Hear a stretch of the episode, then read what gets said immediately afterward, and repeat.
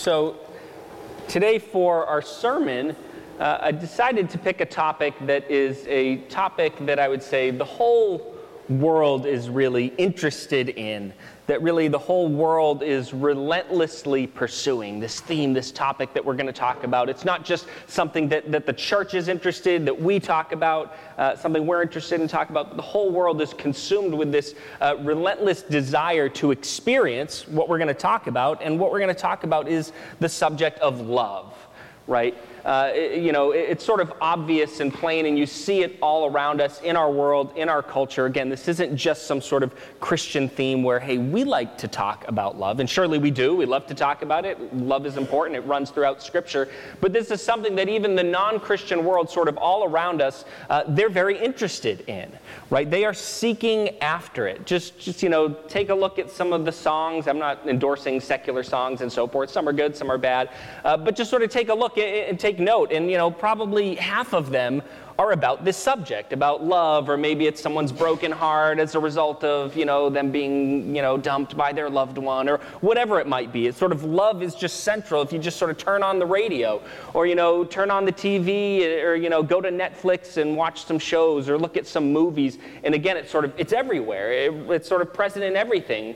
You know, even if it's sort of a, you know, a movie that isn't uh, a romantic comedy and the main plot is love, even if it's sort of some manly action film, there's probably still this plot that runs throughout it, some sort of love interest, right? And that's just the reality that sort of everywhere we look, people are interested in love right? It's just, that's the way it is. And there's good reason for it. In fact, the, the reality is we have been made for love. It's just sort of the way God fashioned us. It's the way He made us. It's the way we're just naturally wired. We are made to love others and we are made to be loved by others, right? So it's no surprise that not just the church, but people all over are looking for love, right? Uh, they are seeking after it. But the reality is, while love between husband and wife or parents and children and, and all different forms of love, and, and you know, it's great. Have friends, love them right? Uh, you know, have your spouse, love your spouse, love your kids. But, but as wonderful as that love is, and, and, and it is great and glorious, really there is one that is the fundamental love that God has really truly wired us for, and it is the love of God. It is for us to love God and God's love for us, to experience that love, right? And so the world all around us is sort of seeking for love, There's sort of something within them that says, I need this. There's this deep, profound craving to experience love, to love and be loved, right? And they might love others and be loved by others, but, but that still doesn't quite satisfy this most profound, most basic craving for love, which is really a craving for the love of God, to experience that love of God and to in turn as well love God. And so even as people go searching and searching and looking for love and even finding it in certain ways, right, they don't experience that true love except unless they turn toward the Lord and experience it in Him. Because that true fundamental love that we have been made for and wired for is that love of God. God made us to be in relationship with Him and to be in a loving relationship with Him, right? Going all the way back to, to creation, to Adam, to Eve. It's just the way that God has made man, the way He, he has made woman to be in relationship with Him, experience love from God, and in turn to love God as well. And nothing will truly satisfy that deep, profound craving other than God's love, experiencing it and loving Him in turn. And so I want to sort of take a, a look at Scripture right? And, and, talk about, well, this love of God, right? We're going to talk about God's love, God's love for us, and sort of what does Scripture say about this, this topic of love that everybody's interested in. Now, maybe the world around us isn't interested in love from the perspective of God's love, but nonetheless, it is really what they're seeking after, whether they know it or not. And so, this matter of God's love, well, what does the Bible say? What does the Old Testament say? What does the New Testament say? What does Scripture say about God's love. And that's what we're going to do. We're going to take a look at Scripture and look at God's love and really sort of flesh this out, this profound love that we have been made for. And we're going to turn first, you can flip there in your Bibles to Ephesians chapter 3, and we're going to look at verses 14 through 19. So it's Ephesians 3, verses 14 through 19. And I'll read it for us. And it's Paul writing here, of course, to the Ephesian church. And here's what he says for this reason, I kneel before the Father, from whom every family in heaven and on earth derives its name. I pray that out of his glorious riches he may strengthen you with power through his Spirit in your inner being, so that Christ may dwell in your hearts through faith. And I pray that you, being rooted and established in love, may have power together with all the Lord's holy people to grasp how wide and long and high and deep is the love of Christ, and to know this love that surpasses knowledge, that you may be filled to, to the measure of all the fullness of God. Right, so what is Paul saying here? There's a lot in here, but I sort of want to focus on, on something in particular. What, what Paul is saying here to these Ephesian Christians is that he has this real desire and yearning, sort of as sort of a shepherd of, of this church, right? As sort of a, a pastor, a shepherd of this church, sort of the Ephesian Christians, sort of spiritual children of his. He has this desire and longing for them, right? And he even brings it before the Lord in prayer. He says, This is really, this is my prayer for you, for you, Ephesian Christians. And what is it? For them to really understand understand, as he puts it, to grasp how wide and long and high and deep is the love of Christ. He wants them to really fully understand and appreciate the love of Christ the love of God, the, the sort of the unfathomable, just incredible, great extent, unbelievable extent of the love of Christ, right? It's sort of one thing to, to, you know, hear about it in a little bit of, you know, a sermon, a message, you know, maybe you read a little scripture, you understand it to some extent. But what Paul's saying is, hey, I want you guys to really, truly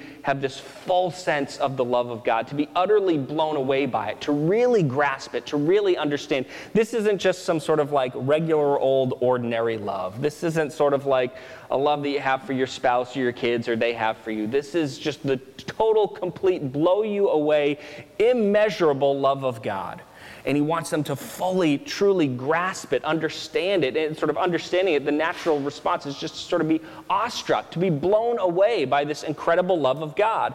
And not just does he want them to grasp it, to understand it, but he wants them to know this love that surpasses knowledge. And here, know certainly has sort of that typical scriptural, uh, fuller, deeper meaning of know. It's not just sort of like a head knowledge, right, to grasp it, as he says before. And it's not like he's just reiterating that. I want you to know it. I want you to sort of cognitively to understand this. This is sort of a deeper kind of know in the sense of experience. Yes, to understand it, but more profoundly than that, not just to understand it, but to truly know it, that is, experience it, right? He wants for these Christians, these spiritual children of his, to really grasp the love of God, the love of Christ, and to experience it, to perceive it, to feel it, to as, as people who stand in this wondrous, glorious love of God, He wants them to perceive that and experience it and just soak it up and, and delight in that. This is sort of His desire as a shepherd for His spiritual children. And I sort of want to echo what Paul is saying here. And this is my desire for all of us, right? For us to, to really grasp, not just sort of in some small way and kind of get, catch a little bit of a glimpse of what the love of God is, but to really fully grasp its extent, right? How wide, how long long, how high, how deep, right, is the love of, of Christ, right? To truly fully get it and just be utterly blown away by God and His love, by His character, His loving character. And not just to, to understand it in our heads, but to really feel it, to perceive it, to experience it as we stand in the love of God, just to sort of bask in it and, and just be in awe of it and, and, and delight in it. That is my desire for us to really understand it and just experience it because it is such a gift from God to stand in His love and experience that. But I want to talk a little bit more about this, right?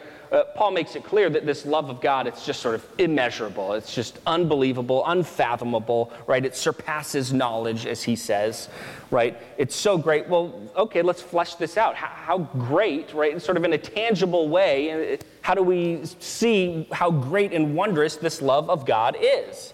Uh, and we see this, right? John writes about it, and this is First John. I want us to turn to our next passage here. This is First John chapter 4, verses 7 through 10. And he kind of addresses this matter here. He says, Dear friends, let us love one another, for love comes from God. Everyone who loves has been born of God and knows God. Whoever does not love does not know God, because God is love. And so I want to pause there just, just for the time being, right? Uh, really, love is just such a fundamental attribute of God that the way John even describes it here is not like God is loving. It's sort of like that doesn't, that doesn't do justice to just how fundamental love is to the very character of God. And so the way he even words it is God is love. It, it's such a fundamental attribute of his, right? That just through and through, it is the character of God. He is a loving God. That's just who he is. And he goes on. This is how God showed his love among us. So he tells us God is love. It's just sort of, it cuts to the core of his character. It's who God is. You want to know who he is? Well, he's love. He's loving. And now, uh, now John here is going to say, well, let me show you this love of God. Let me tell you how he has shown it. And this is what he said this is how God showed his love among us. He sent his one and only Son into the world that we might live through him. This is love. Not that we loved God, but that He loved us and sent His Son as an atoning sacrifice for our sins. Right? This is sort of this tangible manifestation of, of the love of God, right? We really get to see in action the love of God and perceive just how great, just how wondrous it is. And John tells us here how we see that love of God in action, and it's God sending His Son, right? God the Son, coming to this earth right? Becoming one of us, becoming a man, uh, but as if that's not enough, to ultimately humble himself to sort of the lowest place imaginable, what does he do? He goes to a cross.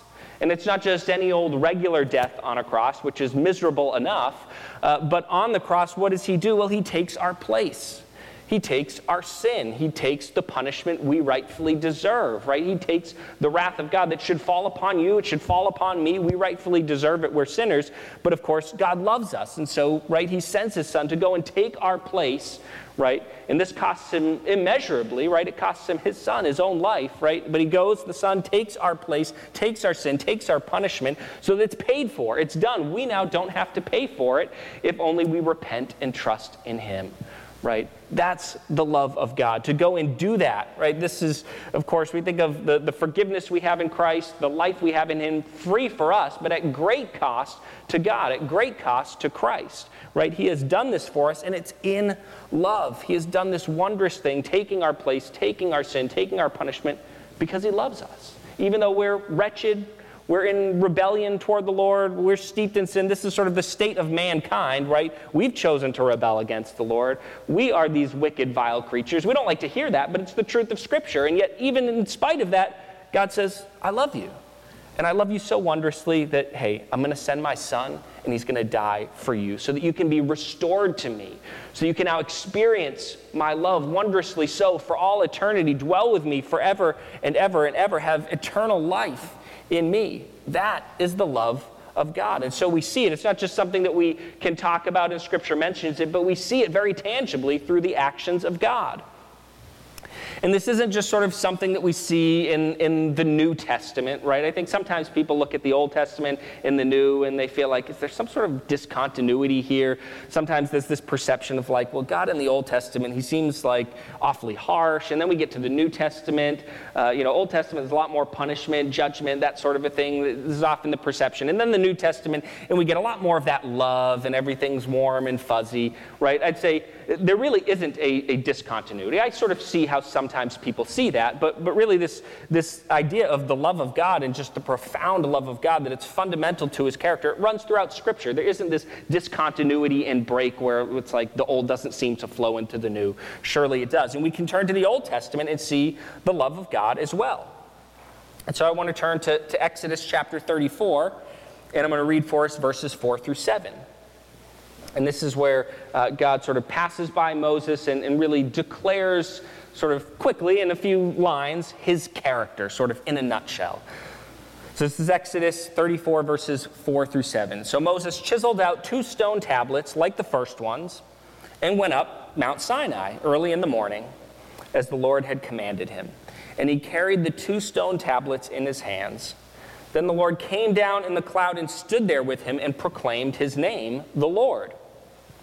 And he passed in front of Moses, proclaiming, The Lord, the Lord, the compassionate and gracious God, slow to anger, abounding in love and faithfulness, right? This is the character of God. Again, it's not just sort of like, oh, you see this in, in the New Testament. This is the Old Testament as well. We see the character of God here as he declares it. He is abounding in love. It's just who God is, right? God is love, as John states it right here. He is abounding in love and faithfulness, maintaining love to thousands, and forgiving wickedness, rebellion, and sin. Yet he does not leave the guilty unpunished. He punishes the children and their children for the sin of the parents to the third and fourth generation. Right? We see it, it's not just like, oh, well, okay, Steve, you sort of pulled out this one passage in Exodus that speaks of the love of God there. You know, it's all throughout, again, not just the New Testament, but the Old as well. We can turn to the Psalms. I just picked one verse here, but, but we see this, uh, this, this phrase here all throughout the Psalms that I'm going to read here. This is Psalm 136, verse 1, and it says, Give thanks to the Lord, for he is good. His love endures forever, right? God is this wondrous, loving God, and His love is an enduring love. It endures forever. This is just who God is and the way that He operates. And again, it's not like this is just one place in the Psalms, it is everywhere in the Psalms. It's just, it runs throughout all of Scripture that this is who God is. You want to know the character of God. Certainly, there are all sorts of other attributes of God that we can talk about, but sort of fundamental to his character is that he is loving. He is love. He is a loving God. And we see that throughout. You can even just sort of think through like the whole story of human history, think through the story of the Bible, even going back to the beginning. Just the very act of creation is a wondrous act of love. He, he doesn't have to create us, He doesn't have to bring us into existence, and yet lovingly He does right? He brings man into existence and creates this whole wondrous, beautiful universe. And, even think about it just sort of further along the lines of the, the, love of God and his expression of that. What role does he give to man, right? Showing God's love toward mankind. What role does he give to man in, in all of this creation? It's not some sort of lowly role in the created order, but no, he lovingly gives man the chief role and position uh, within the earthly creation. Man is, is the ruler, the authority, certainly under the authority authority of God, of course, but the authority, the human earthly authority over the earthly creation. That's the role God has given to man. And, and what a, a loving gift from God. You can sort of continue throughout history, you know, whether you want to think of Israel and sort of their story, whether it's God acting in love toward his people, Israel, not forgetting about them while they're there in bondage in Egypt, but lovingly, what does he do? He rescues them out of that enslavement, right? And he leads them into the promised land. And he conquers the people of Canaan before the Israelites that they might, right, take possession of the land. And all of this is God just acting in a loving way toward his people. And even if you sort of continue on with the story of Israel and, you know, sort of what happens time and time again, if you think of Israel as they sort of forget the Lord, they, you know, they wind up acting in, in rebellion toward God. They go after all sorts of other false gods, you know, Baal, you name it. They go after all those other Canaanite deities and worship them. And God is still gracious and loving toward them. And again, it's not to say that He doesn't punish them for their disobedience, He does, but yet He is still enduring in love toward them, right? Even as He punishes, even as He sends them into exile, yet He is loving and gracious. And He says, In love, I will still preserve a remnant, and then I'll bring you back into the land, right? And so we see it just sort of running throughout history, right? Ultimately, even from there, if you continue the story, ultimately it leads to Christ and, and the love of God that we see in, in Christ, and of course, his atoning sacrifice for us. And it just continues on through the story into eternity. This is just how God operates, and we see it. It's just fundamental to his character. And if that's part of his character, that's naturally what he will live out and the way he will operate toward mankind. He is a God of love. He is loving. It goes to the core of his character, and he just lives that out time and again toward mankind. But I want to read one more passage for us here in Romans. It's, it's chapter 8, verses 31 through 39. Because at this point, you could look at this and say, you know, this is so wondrous and, and, glorious, the love of God, that God would love man, right? Even in spite of our wretchedness, our sinfulness, that, that He'd send His Son to suffer, to die for us, to rescue us, right? And lead him, us back to Himself. And we see Him acting in love all over the place throughout Scripture. It's just fundamental to His character. But one could then sort of wonder, you know, well, you know, is this love uh, sort of, am I assured of this love in an enduring way? Or am I in the love of God now, but hey, what does tomorrow mean? You know, tomorrow will I not be standing in the love of God, or the day after that, or the day after that, right? And, and certainly Paul here in Romans chapter 8 answers that question. And of course, right, what we're going to see is that love is enduring, even as we saw in, in, Psalm 136, his love endures forever. But certainly, Paul here is going to, to reiterate and, and make this quite clear that, right, for those of us who are in Christ, there's no way that we can be separated from the love of God. And so let me read it for us. This is Romans chapter 8, verse 31 is where I'll begin, read through to 39. And here's what it says What then shall we say in response to these things? If God is for us, who can be against us? He who did not spare his own son, but gave him up for us all, how will he not also, along with him, graciously give us all things? Who will bring any charge against those whom God has chosen? It is God who justifies. Who then is the one who condemns? No one. Christ Jesus, who died more than that, who is raised to life, is at the right hand of God and is also interceding for us. Who shall separate us from the love of Christ? Shall trouble or hardship or persecution or famine or nakedness or danger or sword? As it is written, For your sake we face death all day long. We are considered as sheep to be slaughtered. No, in all these things we are more than conquerors through him who loved us. For I am convinced that neither death nor life, neither angels nor demons, neither the present nor the future, nor any powers, neither height nor depth, nor anything else in creation will be able to separate us from the love of God that is in Christ Jesus our Lord. Right? This is what Paul's saying here. You know, you can talk about the wondrous love of God, but one could still say, well, will I always stand in that love or will it somehow be taken away from me? Can I somehow be separated from that love? And Paul says, no, you don't have to worry about that, right? For those of us who are in Christ, here's what he says, right? He says, right, I'm convinced. There's no doubt he knows it for sure, and scripture's clear. He says, I'm convinced basically that nothing can separate us, neither death nor life angels, demons, present, future, nor any powers, height, depth, you name it, nothing in creation, right, can separate us from the love of God that is in Christ Jesus our Lord. And what a great uh, comfort that is that it's not just that, hey, right now at present, well, we stand in the love of God and this wondrous, glorious love, the love that, that motivated God to send his son to suffer and die for us. But then there's this questionable, what does the future hold, right? That's not our, our condition, our situation, but there's a, a great comfort knowing that we will forever those of us in Christ will forever stand in the love of God. We cannot be separated from His love, but forever and ever and ever and ever through all of eternity, we'll stand in that wondrous, glorious love of God. And what a great joy that is. What a great comfort that is, right? And now, as they sort of move into an application, right, we want to sort of understand, well, who, who God is, what his character is, that he's a loving God, and sort of what this means for us, you know, and, and as we've shown, you know, how he has shown his love for us. And, and this runs throughout all of Scripture, and that that love of God cannot be taken from us. But then, sort of naturally, we always sort of ask the, well, so what? You know, what's the application? How do I apply this to my life? And often the application in, in the sermons that, that I preach might be sort of something that we go and we do. Today, I don't want it to be some sort of task in that sense, but rather I want it to be really just pondering the love of God. Just as Paul sort of makes mention of in, in that letter to the Ephesian church, right? He just wants those followers of Christ to really fully grasp how wide and long and high and deep is the love of Christ. I just want us to just ponder the love of God. Just be in awe of Him and His love for us, that He was willing to suffer and die for us. Just ponder that, be in awe, and just celebrate it. That's all. It's not like a go and do this and do that, but just ponder the love of God, celebrate it, delight in it, rejoice in it, and really just take the time to bask in God's love. This love that God promises we will experience for all of eternity. It cannot be taken from us, right? We cannot have that stolen from us in any way. It is a promise, it is enduring. We stand in this wondrous, glorious love of God, and it's a gift.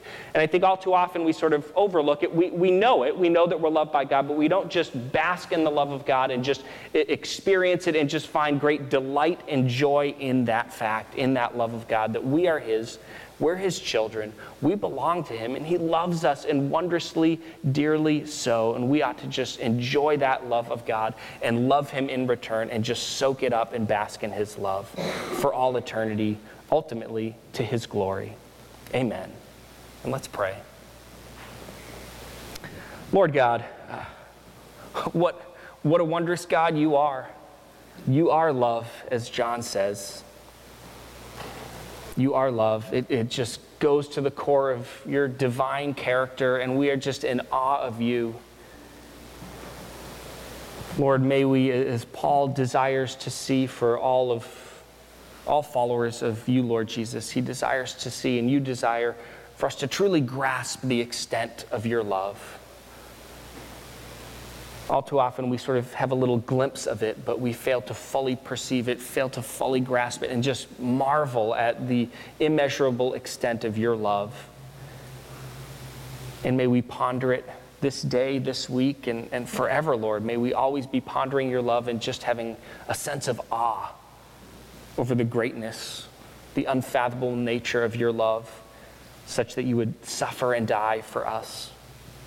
May that blow our minds. may we not just intellectually ponder your love, but may we truly know it, experience it, perceive it. May we just bask in the wondrous glory of your love, just soaking it up day after day and delighting in it, rejoicing in it, celebrating in it. Ultimately, Lord, for your glory. In your name we pray. Amen.